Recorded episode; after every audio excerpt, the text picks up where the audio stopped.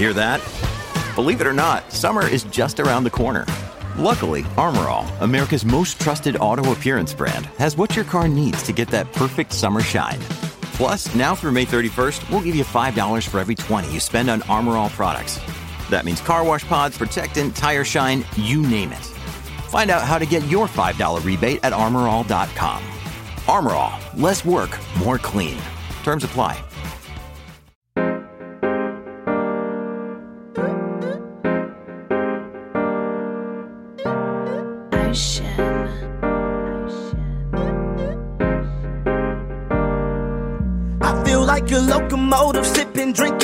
Arizona. Mixtape just around the corner. Did a lot in California. Can't wait to drop this on you. Yeah, they gon' have fun with that. Smash like Songam and my songs gon' break through like a running back. Hello and welcome to the podcast that is always up to speed with Formula One. My name is Mark Hamilton. It is Boxing Day, December 26th, 2022. Not joining me today, my friend, my colleague, my frenemy, my neighbor, Mr. Mark Daly. He is resting, he is recovering after a massive Christmas dinner. But instead, I have a very special guest joining me today, live from the UK, the one, the only, Mr. Ed Spencer. Ed, how the heck are you? Very good, thank you, Mark. How are you? I'm doing fantastic. I we sit here secretly recording a few days before Boxing Day, but uh, how was your holiday so far? How's your holidays been? Fairly good, although there's of course the winter bug passing around, which means it's a little bit like playing. It, it, it's almost like trying to dodge the winter disease, but apart from that, it's fine. You know, I think our listeners, most of whom are in the US, we we joke that our show is Canadian, but we're America adjacent. Probably a lot of them are wondering what Boxing Day is. Can you provide a brief explanation for what? Because I can't do it. I celebrate it, I enjoy it, but I don't really know what it is. What is Boxing Day? It's a public holiday, and mainly it's used. Well, it's it's the it's supposed to commemorate something, but I'm not quite sure most of people know it. Mainly, it's just a day to it's just a day to eat more cheese, drink more alcohol, or watch a lot more television, and maybe also watch some darts or some football over here. So it's more of a day of a rest after a pretty busy Christmas day because it, it's never quiet on Christmas. It's also obviously in Canada a holiday as well, uh, but it's also historically been our biggest retail day of the year. So the US has always enjoyed Black Friday. Oh, that's become a bit of a global phenomenon now, but historically, Boxing Day was always the biggest sales day of the year in this country. The stores would have big clearance sales, they would have sales, people would have gift cards from Christmas that they want to spend. So Boxing Day is the biggest retail day of the year. But that said, people aren't here to listen to us talk and ramble on about holidays that are common to countries within the British Commonwealth. They want to hear us talk about Formula One. But before we do it, Ed, I, I think and I know a lot of our followers follow you on Twitter. And if you don't, definitely give Ed a follow on Twitter. We'll give you an opportunity to talk about that at the end of the show. But uh but maybe introduce yourself and talk a little bit about yourself for those that maybe aren't familiar with you and the work that you do. So, if you are unfamiliar with me, my name is Ed Spencer. I'm a Formula One journalist for Total Motorsport. Uh, this year, I had the pleasure of attending three Grand Prix as a FIA accredited uh, journalist for the now sadly uh, defunct publication Motorlat. I attended the Spanish, Monaco, and British Grand Prix, and also I'm frequently in after after session media se- sessions via Zoom. Uh, you may have seen me in sessions where I was having a little chat with Christian Horner in Mexico regarding the budget cap. I've also mingled with Matteo Binotto, Toto Wolff, and I'm also a proud F1, a, a passionate F1 fan, I should say, who does love the more tedious side of it, which is the nooks and crannies of the history side of knowing which paid driver drove there, which drove driver that. And hopefully next year, yeah, I will be at more Grand Prix to give you the latest from inside what is still called the Piranha Club. That's awesome. I love it. My friend, and we ask everybody this because I think it's relevant because so many of our listeners are new to Formula One and they're still new to the sport. And I think a lot of people like to share how they became uh, engrossed in the world of Formula One.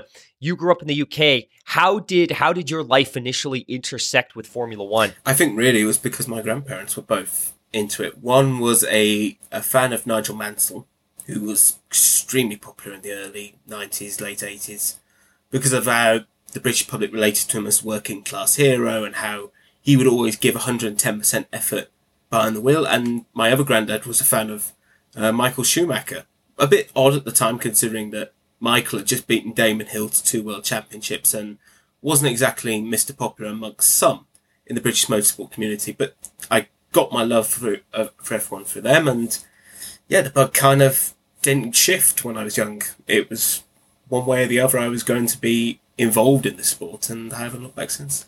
I've shared this story before, but there's definitely some commonality between the two of us because, like I mentioned to you when we were getting started, I grew up in the UK and I would spend every summer at my grandparents' house in, in South Devon. But every Sunday, it was the same routine. It was a Sunday roast, usually roast beef, and then we would watch Nigel Mansell on, on TV. And, and he was huge. Like, I think it's, it's difficult to understate um, just how big he was in terms of British pop culture at the time. All right, my friend, I want to jump into the agenda here because I want to be super respectful of your time. But uh, recently, we went through a bit of a revolving door experience with some team principals and some executives in Formula One. And I don't remember ever seeing anything quite like this. And to recap, Matteo Binotto resigned at Ferrari, presumably before he was pushed off the ledge. Um, obviously, Fred Vasseur uh, was his subsequent uh, replacement. He was re- he was hired from Sauber Audi, or I guess at this point just Sauber Alfa Romeo. Andreas Seidl assumed a massive, massive, massive uh, I would say, opportunity or promotion to go and run the Sauber Audi project. And then Andrea Stella assumes the team principal role beneath Zak Brown at McLaren. Do you ever recall a period of so much motion within the team principal and the executive level in Formula One in such a short period of time? No, I don't think I've ever seen anything like this. We've seen the driver shift, particularly in the pandemic period during 2020, and we also saw the great FIA movement of 2022 when executives were coming and going. Also, we had Michael Masi departing for the joint uh, ticket of Niels Wittich and Eduardo Freitas. But I've never seen this level of action in terms of the team principals coming and going. Also, Jost Capito unexpectedly leaving Williams. That was a complete shock to all of us because he was putting the stumbling, he was putting the blocks of, you know, a potential Williams revival, and then all of a sudden he's departing. Uh, for Binotto, I think he's always, he was always under pressure from, I would say 2020 when Ferrari had that really, really rough season when they were getting dragged through the media. There was the internal squabbling between the Ferrari management and Sebastian Vettel, who was on his way out. And this year they had the foundations to win the championship and it just didn't go right. And, you know, I, I, I've been in Binotto's media sessions and as the season went on, I, for me personally, he started to get more and more agitated. Like when there was criticisms from outside, he would get very defensive, and you would almost, you would almost think, is this really a man in control of his own destiny, or is this a man on the hot seat? So I think he should have been given another year to prove himself, uh, because I think, you know, it is a very tough job being the Ferrari team principal. So you not only represent a glorious manufacturer, you also represent the entire country. But unfortunately, the Piranha Club works in mysterious ways, and he was kicked out for Fred Vasseur, who I think, for me personally, is the best possible choice. The man is a winner. Bearing in mind, before he went to Alfa Romeo, he was part of ART Grand Prix, which runs in F2. And under his leadership, ART became serial winners in F2, sorry, GP2 and F2 and F3. Lewis Hamilton, Nico Rosberg, Nico Hulkenberg, Stoff Vandoorne, they all went through ART to F1 through him and through his leadership along with Nicolas Todt. Uh, with Seidl, Seidl was a big shot because we all assumed that was a very stable uh, situation, but now we now it's emerged that more it was always in the pipeline. It is a big jump for him going from a team principal role to a CEO role of Audi, but he's got a very good position in the fact that Audi are very, very focused on what they want to do. They're very keen to win in Formula One, but I think they'll give him time and they'll also give him the free reign to choose whichever team principal, what whichever team principal he wants. That may, of course, be Jost Capito. As for Andrea Stella, this was another big surprise because I think not many of us would have said Andrea Stella would have been a team principal at the start of 2022. But this man has a fine pedigree. He was Fernando Alonso's race engineer for quite some time And he's worked hard in the background to help McLaren go from where they were in 2015, which was at the bottom of the F1 tree, right back to where they were, where they're fighting for podiums and even won a race in 2021. So there's a lot, there's been a lot of action, but I still think we still have a lot to, still have a lot going on. Williams has still got to find a team principal. The Sauber Audi project has got to find a new team principal. So we've got through the main course. We're still waiting for the dessert of the team principal merry-go-round. I love that. And I love the way that you describe it as a a dessert. My, my friend, the Matteo Binotto situation, and and you're right, it seemed to be it seemed to be something that just culminated over the course of the season. And Ferrari was obviously publicly reprimanded by fans and media for some very public issues with respect to strategy execution and some other things that unfortunately played out in public. What do you think Fred is going to do in that situation that maybe Matteo Binotto didn't? Because Fred's coming into a unique situation. And, and I've said this before on the show that if I'm the general manager of an NBA team or a Major League Baseball team, or if I'm taking over a Formula One team, my preference is to take open over a broken project and build it from the ground up. I think in Fred's case, he's taking over a team, and, and I, I think Vigna and John Elkann and other executives at Ferrari believe that this is a team capable of winning championships next year, meaning that the expectations on him are immense from day one, that a second place finish in the championship probably isn't going to be tolerated. How and and and how, how and what does he do to navigate that situation to perform better than Matteo Binotto? What did Matteo Binotto fail to do that Fred could potentially do to make that a more profitable, equitable situation from a winning perspective? It's tough, really, to say with Matteo what went wrong with him. I think he could have done with some more help. That's what I will say. I think Matteo could have done with some extra assistance at times because, you know, not every, you can't do everything in running a team. And he did want Jean Todt, but uh, if you believe the rumours, Elkann said no. I think what Vasseur will do is he will bring honesty and straightforwardness to the, the job. He will say to Elkann and Vigna, let me do my job. I've won championships. I've helped teams go from the bottom to the mid pack and potentially even to the top of the grid, front of the grid. Let me do my job. I think his first job is to really kind of diffuse the issues that have been created. There's been rumours going around that um, the Clerk's management, Charles Leclerc's management, it wasn't isn't really keen to renew the Ferrari deal what his first priority, as well as make getting back to the winning ways that they had at the start of the season, is to get Charles the Leclerc signed for post 2024.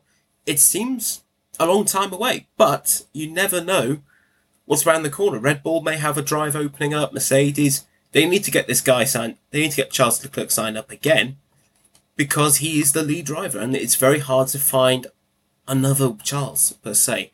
I think also Fred needs people to help him out, as I've said.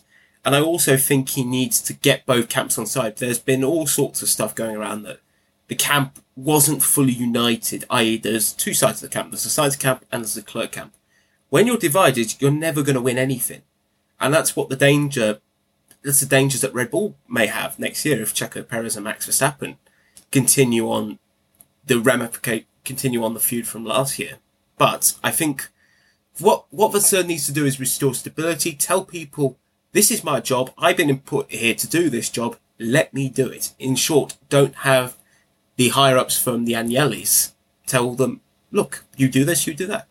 Talk a little bit about and and we talked about this on one of our recent podcasts the the value of being able to clearly articulate throughout the team who your lead driver is and isn't. And and I've argued in the past that unless you are in the situation of Mercedes circa 14, 15, 16, where you are predestined to win both championships, just because the, the margin between the performance of your package and that of everyone else on the grid is so significant that that you could afford not to to articulate who that lead driver is but in the case of Ferrari nothing is predestined that they are guaranteed to win nothing next year should they do more to clearly articulate who their lead driver is? Because it seems that that was something that Matteo and the rest of the Ferrari leadership seemed reluctant to do. That I think we all know that Charles Leclerc is, should be, but within the team, were they doing enough structurally and strategically to define that Charles Leclerc is the lead driver as you just described him a few moments ago? I think so. I think don't do it straight away because that will leave the second driver very demotivated. I think what you should do is by the time Formula One gets back to Europe, which will be the Emilia Romagna Grand Prix in the in late May, you make your decision then, depending on the driver standings and who's performing better. You don't have to do it straight away. You can take as long as you want, but you can't leave it till mid the midpoint of the championship when you've got Red Bull and Mercedes potentially hot on your heels. You can't do that. And I think that was what another mistake Matteo made was he didn't say, right, lead driver, second driver, when clearly to me and you, the one who was the one Ferrari driver was going to win the championship last year and beat Max Verstappen was Charles Leclerc. It was not Carlos Sainz. Carlos was too far back at that point. And if Vasseur makes that decision by Spain, he can get both sides, both camps on side, but he can also then prioritize the driver they feel they can win the championship, whoever that may be. We'll have to see by the time we get to Imola. I think enough about Ferrari. The question that I'm really interested in hearing from you is about Andreas Seidl. And, you know, I think when he was at at McLaren, we've we've and I think a lot of people have deservedly so given McLaren a lot of credit for the the rebuild of that organization over the last couple of years. Obviously, they still carry some significant debt, but structurally, they've done a lot of work to stabilize the economics of that team, um, to impress upon the global audience what a great brand it is. And, and obviously, if you look at the sponsorships they've been able to attract, that's working. They're hugely popular in the United States. Their drivers have global global reach and global consideration that they're doing a lot of great stuff. But Zak Brown, I think sometimes is such a big personality. He he sucks up a lot of the oxygen in the room. And I don't know that Andreas Seidl was truly recognized for the work that he was doing at that facility and at that team to support the rebuild. But recently, he was given a monumental opportunity to shape and lead one of the biggest projects we've ever seen in Formula One, which is the Sauber Audi project. And as we all know, we know Audi is going to enter the sport over the next couple of years. They're going to take more and more financial control of the Sauber group. He gets to lead this project, which involves the creation of the 2026 power unit, the transformation of the existing Sauber facility, bringing all those resources together and getting a car ready to hit the grid in 2026. Like you said, he still has to hire a team principal. So there's still quite a bit of work to do there. But what kind of opportunity or just how big a recognition of the work that he's done at McLaren is this that the Volkswagen Group has chosen him to lead the Audi F1 project? There's two sides to this, really, if you think about it. Um, Seidl has been part of the Volkswagen Group before, the fact that he was with Porsche, and Porsche dominated Le Mans under, with his head assistants, bearing in mind they won three Le Mans on the bats when he was in charge before he went to McLaren. And if you look at what he's done at McLaren, bearing in mind that the wind tunnel isn't quite up to scratch. They've been using customer engines. They don't have. I don't. I would. I wouldn't say. I wouldn't say they have the same level of budget Mercedes, Ferrari, or Red Bull have, and they've consistently been P4, P4, P5. He's done a tremendous job for a team that, you know, a few years ago, as, as I've said, they were a bit of a punching bag for F1 fans and journalists alike.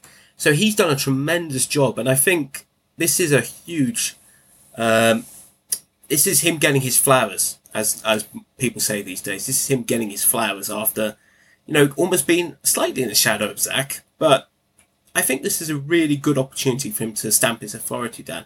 Yes, as you say, the team principal role is going to be a big task. To, it's going to be a big. Uh, it's going to be hard for him to really process which candidate he needs and also get the engine ready in time and fully tested, which was the downfall of Honda in the fact they didn't give it enough testing time will be one of his key one of his key objectives. But I, think he will be ready, and I think he will do a good job.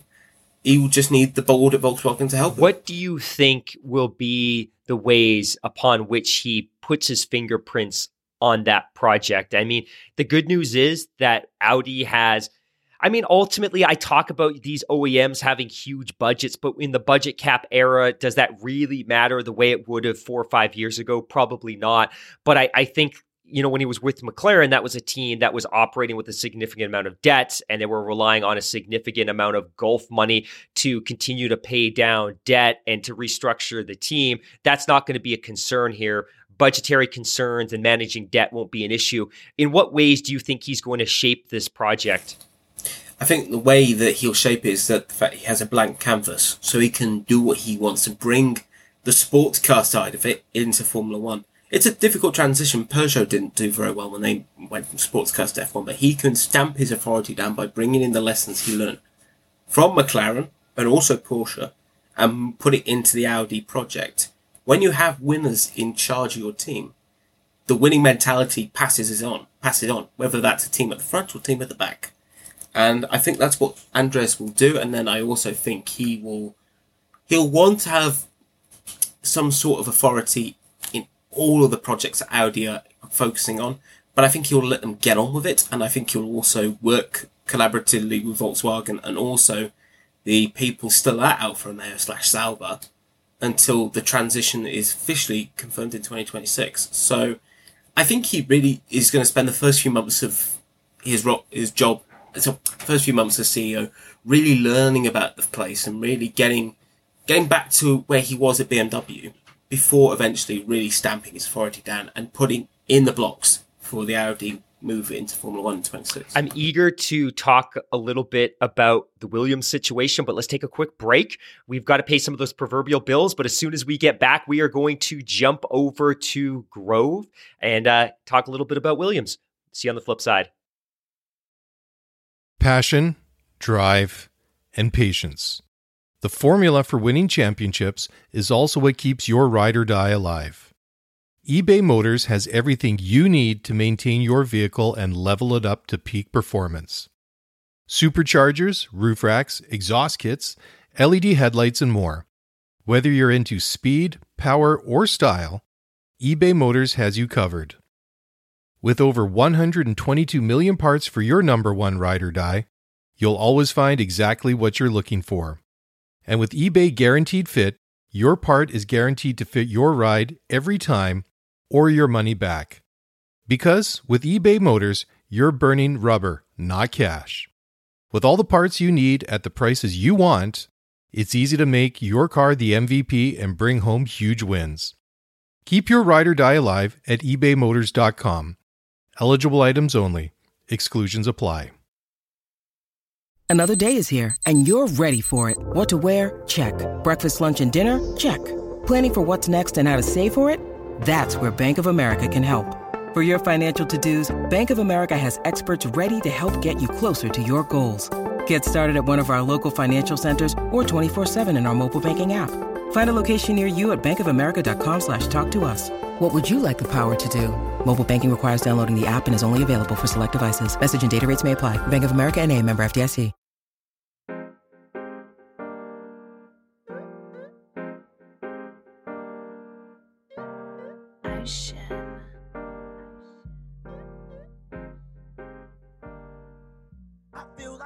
Welcome back to the podcast that is always up to speed with Formula One. My name is Mark Hamilton. It is Boxing Day, December 26th, 2022.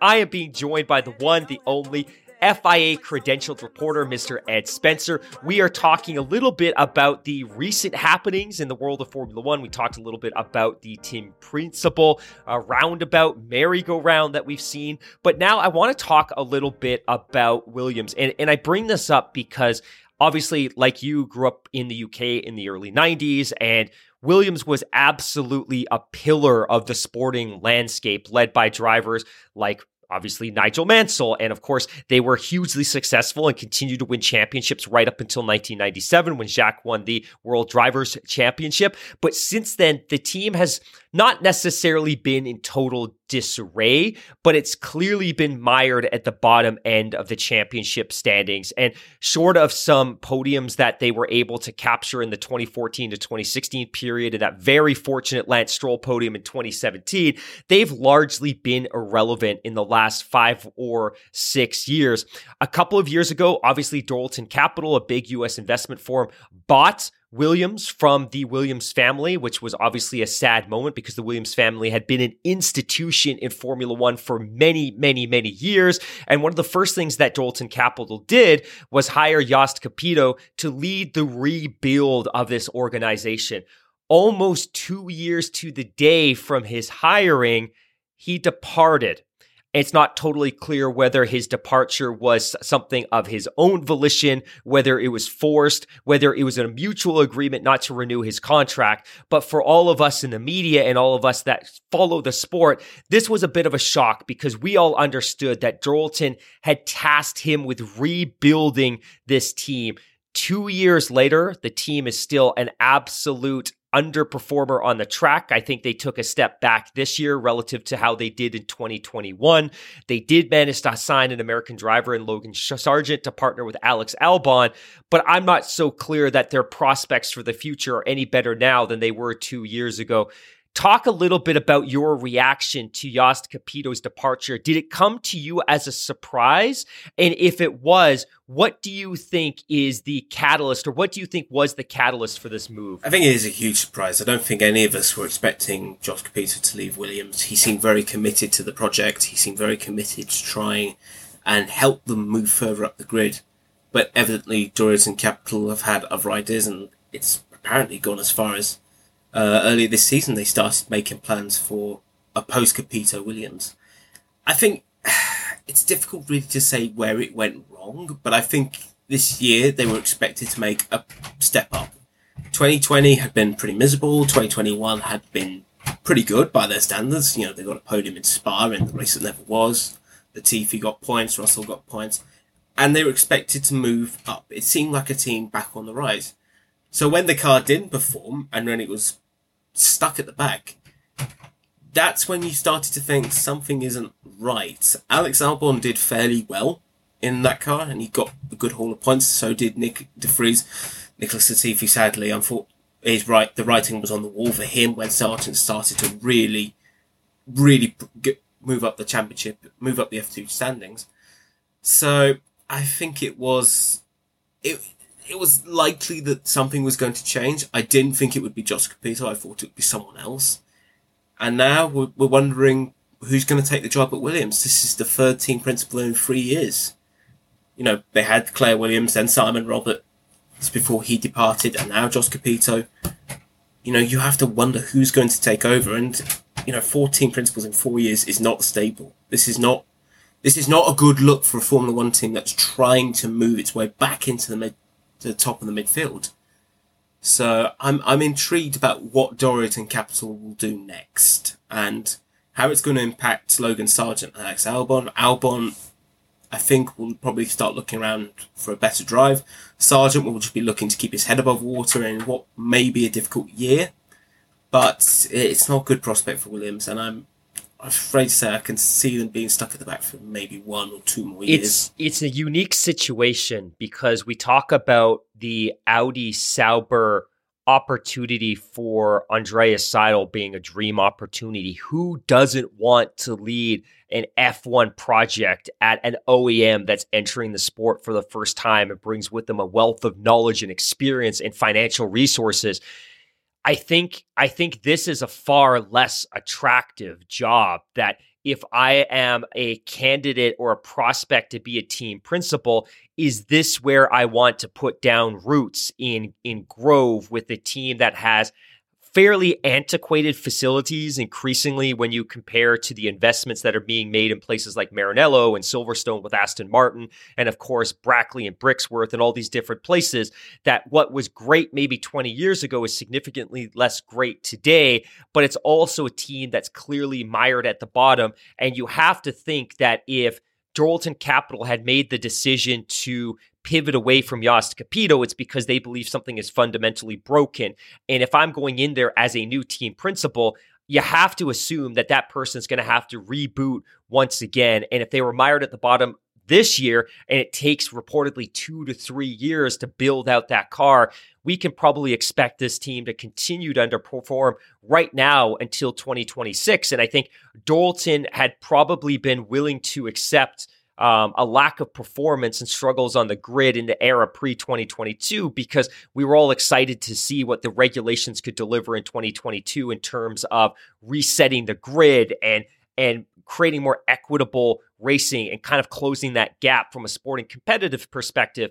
But now all of a sudden you're in a situation where you're going to have to reboot again and maybe your prospects of chasing podiums are kicked down the road to 2026. Who do you think they could possibly go after? And and would somebody that's capable of being a team principal really want this job at, at Williams? It's tough to say because there isn't really that many candidates available. Cyril Abiteboul's going to Hyundai for their WRC project. Um, of course, there's, there's, there's a few others uh, off the top of my head. You know, maybe uh, Marcin Budkowski, but he didn't. When I spoke to him in Spain, he didn't seem in a rush to get a new job. There has been rumours that Susie Wolff might want to take the job, and I think she would do a very good job. But would Susie Wolff want to go to a team that's mired at the back? I'm not so sure. It's it's it's it's a job that I think for it to succeed, you need someone technical as like a stopgap, and then you bring someone else in for when that new regulation change comes in the 26.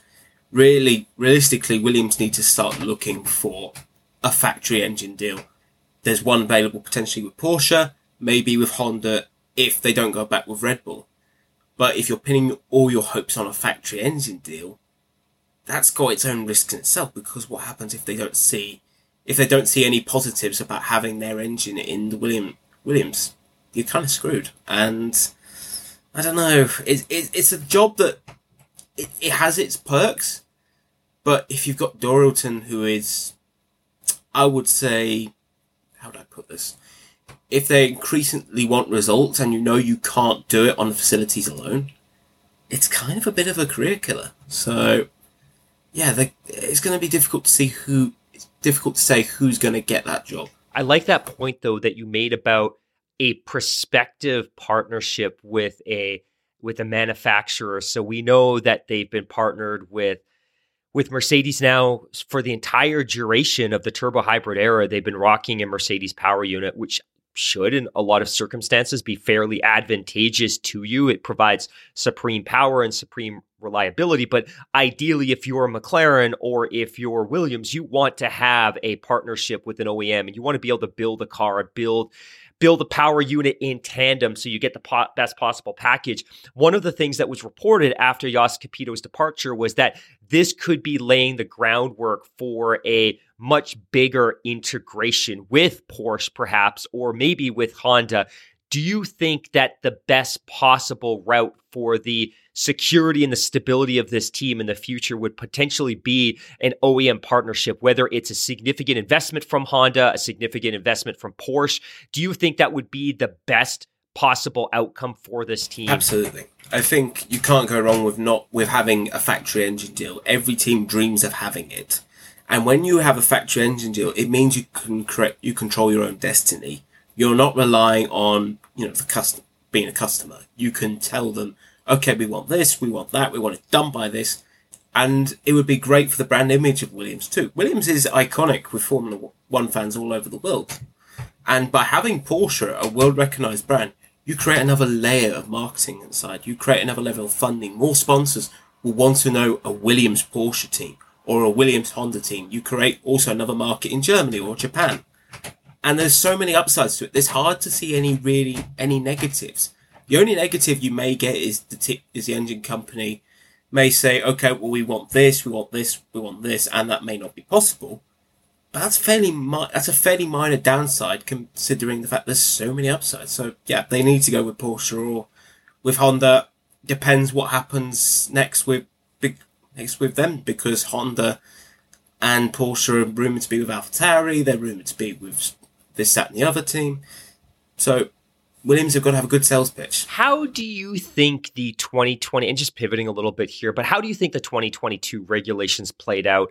Obviously, if you're a Dorilton Capital, if you're Jost Capito, 2022 was the year that you were building towards, as it was for Ferrari, as it was for a lot of the smaller teams on the grid, that investing in a 2020, 2020 car or a 2021 car didn't make any sense after a certain point unless you were convinced that you could win a championship like Mercedes and Red Bull, teams that were fighting for a championship right down to the wire at the end of 2021. But for a lot of these other teams, sinking and investing your money into a 2020 or 21 car when the 2022 regulations were right around the corner didn't necessarily make sense. At the beginning of the season, Formula One was applauded because it felt like the racing was much, much closer than we expected. Obviously, we saw some great performances from Sauber Alfa Romeo, and we saw some really strong performances from Kevin Magnussen and Haas. And I think we were all applauding, thinking that, hey, maybe for the first time, the FIA and Formula One have cracked the code and they've introduced an aerodynamic formula that's going to be able to create some really close competitive racing. By the end of the season, that that gap, that performance gap, seemed to have reemerged, and once again, you had two or three teams that were contending for championships, and some of those teams that looked good at the beginning of the season had had fallen off how do you reflect back on the 2022 regulations? Were they what we expected? Were foundationally they a really good point? And maybe we were just maybe our expectations for what 2022 were going to be was simply too high. What are your thoughts? I think anyone believing we were going to have a repeat of 2021, I think had too many too many. Uh, I let me repeat that. I think a repeat of 2021 was was too much to expect. I think that season is so so unique in the fact that it was so close and it was between two wonderful drivers. There was never going to be a good sequel to it. So it's always going to be a case of little by little. I think the regulations didn't do too bad at the start of the season, as you say. Alfa Romeo were up there, Haas were up there, and you know you did feel there was a sense of a shift. But I didn't expect at the start of the year that Haas were going to start doing abroad and winning races left, right, and centre. I didn't expect Mick Schumacher to be world champion. So I, I knew what we were going to get. And these smaller teams did eventually have to start saving money because of the budget cap. That meant Haas couldn't develop a car, which was very good at the start of the season, because they didn't have that much money. They introduced one upgrade, which was, I believe, was uh, the French Grand Prix. And as the the mid midfield teams, your Alpines, your McLarens, your Aston Martins, figured out porpoising and they figured out where they were going wrong. They got better and better and better, and that's why teams like Alfa Romeo and Haas fell back. So I think it was more what I expected. The racing was decent at times, I, and then also at times it was rather boring. I remember Australia being quite dull.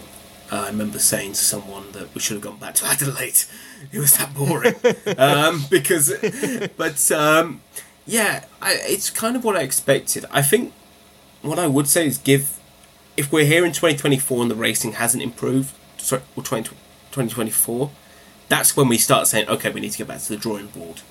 Because if by then the regulations haven't seen an improvement in racing and we're still seeing the same six drivers fighting for a race win, plus Lando Norris, making it seven from time to time if that's saying with a mixed weather condition race, then they've failed. So I'd give it a little bit of time. The first season was a little bit underwhelming, but there are some shoots of progress we can work on. It's just how the F- F1 and FIA really enhance that, and that's going to be crucial for the future of the t- of the regulations. Ed, what can we expect from Fernando Alonso at Aston Martin in 2023. Obviously, this was something of a shock move midsummer, and it set off one of the wildest, craziest driver silly seasons we've ever seen. How will he coexist with Lance Stroll? And can we expect meaningful strides in performance from the Silverstone team? We know Lawrence Stroll has invested so much money in that team, but we've not yet seen any of that come to fruition on the track. Fernando Alonso is obviously going there and he's saying all the right things. He was impressed with the car in winter testing at Yas Marina immediately following the finale of the 2022 season. But what can we expect from Fernando Alonso at Aston Martin with all of the unknowns surrounding that team? I think it'd be too much to say, too much to ask, too much for him to, to win the championship. I think that's a no go. I think what we can expect from him is to really continue on the progress of what Sebastian Vettel did in the latter stages of 2022 when that car was getting better and better and Seb was really getting the maximum out of it, you know, particularly in Austin where he led for a good for a couple of laps and was fighting hard for sixth or seventh with K-Mag. So I can see Alonso really following on from that and maybe getting a few top fives, maybe even the odd podium if we do have a wet race or one which starts on the wets and then moves to inter- intermediates and vice versa. So it's gonna be it's gonna be a good year for Aston Martin providing they get it right, and providing that, providing both camps united. Bearing in mind, Alonso and Stroll did have that rather hair-raising crash at Austin last year. Sorry, this year. So that will be in the back of uh, the likes of Dan Fallows and Lawrence Stroll's mind how they work together. And I think if they set down their differences and they say to, say to each other, right, we've got to work as a team. We need to beat Alpine. We need to beat McLaren if we work together and the package is good, we can go for fourth. That's where they're going to be really fighting for fourth in the constructors championship and getting the odd podium. So I think there's there's reasons to be optimistic. There's going to be no repeat of El Plan. I think El Plan has been firmly transferred to the plan. Uh, it might have some different details to it to the one that agreed in in uh, in Enstone. But yeah, I think Fernando can feel a little bit optimistic. But of course, there will also be the proof in the pudding that 2024 is the year where we get the final conclusion on it, whether it has worked or whether it's flopped. Rookie drivers for the 2023 season include Oscar Piastri, obviously going to McLaren when I think we all expected him to go to Williams and then expected him to go to Alpine, Nyck De Vries, and Logan Sargeant. From your opinion, what can we expect from these drivers and how will they importantly compare to their young teammates? I think all three have very different expectations. With Piastri, he's going to be there to find his feet, but he's also then going to be expected to challenge Lando Norris, and that won't be easy. Lando has really grown as a driver over the past 24 months. So I think Oscar will just really need to get his head get his head into the game, and I think he will do because Oscar is a very talented driver. He's won plenty in juniors. He's won in he won in F3. He won in F2. So he's no slouch, and I think he will be expected to get points on a consistent basis. I don't think there'll be that level of high expectations that Vandoorne had at McLaren per se, where he was tipped to be the next great big thing, and unfortunately, he didn't have the right equipment. With De Vries, he has that little bit of F1 experience under him, with that super sub appearance at Monza, and he will be expected to lead the team now that Pierre Gasly has departed for Alpine. And I think with De Vries, he comes in with that extra bit of experience from his time in Formula E, and I think he will do fairly well, providing he has car under him. But he has the pressure of knowing that he's expected to lead the team. Helmut Marko's talked about they want him to lead the team, and if he doesn't lead the team and he doesn't perform, there's plenty of juniors waiting in the wings. Liam Lawson, Amu Iwasa, Isack Hadjar, Dennis Hauger, they're all waiting for that chance. And if he doesn't perform, then he could be out. As for, for Logan, again, it's just finding his feet and then trying to beat Albon, bearing in mind they want him to be a good second driver. Not saying that is any disrespect to Nick, Nick, Nick. Not saying that's any disrespect to, to Nicholas Latifi, but they want someone a little bit closer. Sargeant, will bring that, I think, but I don't expect him to be beating Albon on a consistent basis until maybe the mid part of the first half of the year. I think just give these guys time.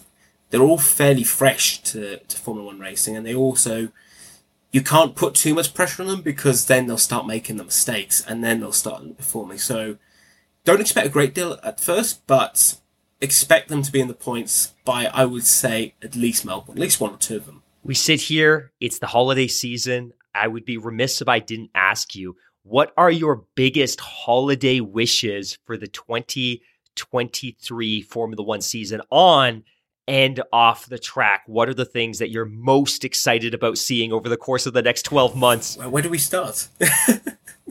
Where do we start? um, I would like to see a closer title battle. I think we all could do with seeing a two freeway title fight between Max, Checo, Lewis, Charles as well. Eki, let's throw George in there. Um, I'd like to see the racing get a touch closer. I think at times it was fairly stagnant, particularly in Mexico when you can't really remember anything apart from Daniel Ricciardo's charge for the order. I mean, You know, we need to see more closer racing. I would like to see. I would also like to see another couple of teams added this year for 2024. I think this is the big worry for me in the fact that if one team goes with down to 18 cars, so an Andretti would be an Andretti being there or a Calvin Lo led pro- project would be very nice. I'd also just like to see, you know, fans to be a bit more united. At times it got very toxic, and I think we could all just bond for once. So hopefully it will be clean and fair on the track as well as off it.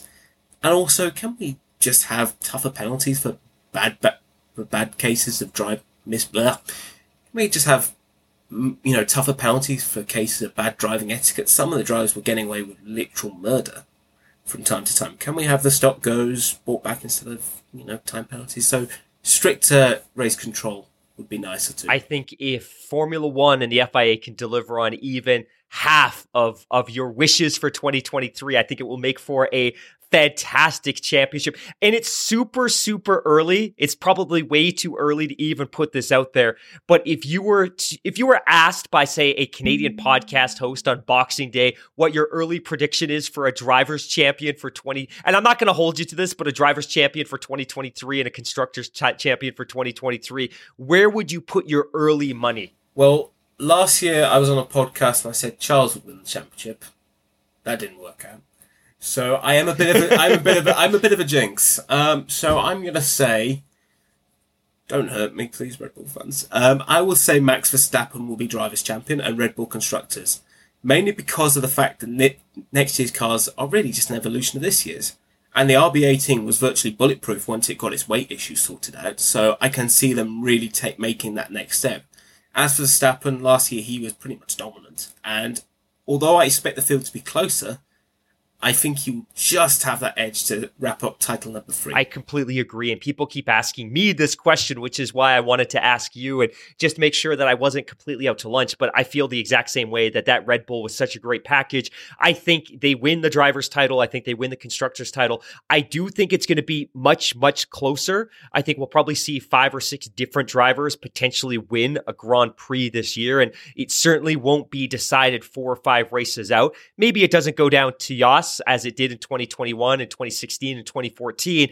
But I think it'll be a much tighter championship and there'll be much more compelling reasons to watch Formula One after the summer break because I think the titles were all but decided by the summer break this year. And I think a lot of the Formula One community checked out a little bit on the championship, except obviously the Red Bull fans that were invested in seeing Max being able to wrap up that championship. My friend, I'm still 100% committed to bringing you back on to do an interview series podcast for all all of our listeners, you know, um, our interview series podcast has been a huge success. It's a really great way to get to know personalities within the Formula One ecosystem and the Formula One sphere, understand how they cover the sport from a reporting perspective, learn a little bit about their background. So, we're going to bring Ed back early in the new year to do an interview series podcast and do a little more of a deep dive into his career, his background as an F1 reporter, how he chooses to cover the sport, how he got into F1 journalism to begin with. But before we do that, and before we sign off today, Ed, I want to make sure we give you the opportunity to let everyone listening at home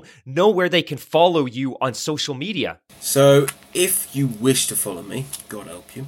Um, my Twitter handle is uh, my Twitter handle is Ed Spencer ninety nine, or one word, and it's lowercase e as far as I'm concerned, as far as I remember. And if you want to check out my writing, then follow Total Motorsport. There's a link in my bio on Twitter. And yeah, happy reading if you really wish to uh, read my stuff. A highly, highly recommended. Ed writes some really great, truly unique F1 content. He's embedded in the paddock. He's embedded in in the sport. He's an FIA credentialed reporter, so you get some really great reporting out of him. He's one of the best in the industry, which is why we were so excited to be able to bring him on the show today. For everybody at home, we probably won't get another podcast out before New Year's. So, wishing everybody at home a happy New Year's. Please enjoy your holidays no matter where you are or what holidays you celebrate. I hope you and your friends and family can spend some time together. You can, of course, follow us on Twitter at Scuderia F1 Pod. If you like the show, please make sure to give us a follow on Twitter, or sorry, Twitter, on Spotify or Apple, and a rating or a review on any of those podcast platforms, of course, means the world world to all of us. And once again, thank you so much for joining us today. This was a pleasure. Hopefully, we can treat this as a warm up to getting you back for an interview series podcast. To everyone at home, I hope this was a great treat, a nice Boxing Day pleasure as you recover from your crazy holidays. So, speak to everybody soon. Thanks again for joining us. Bye for now.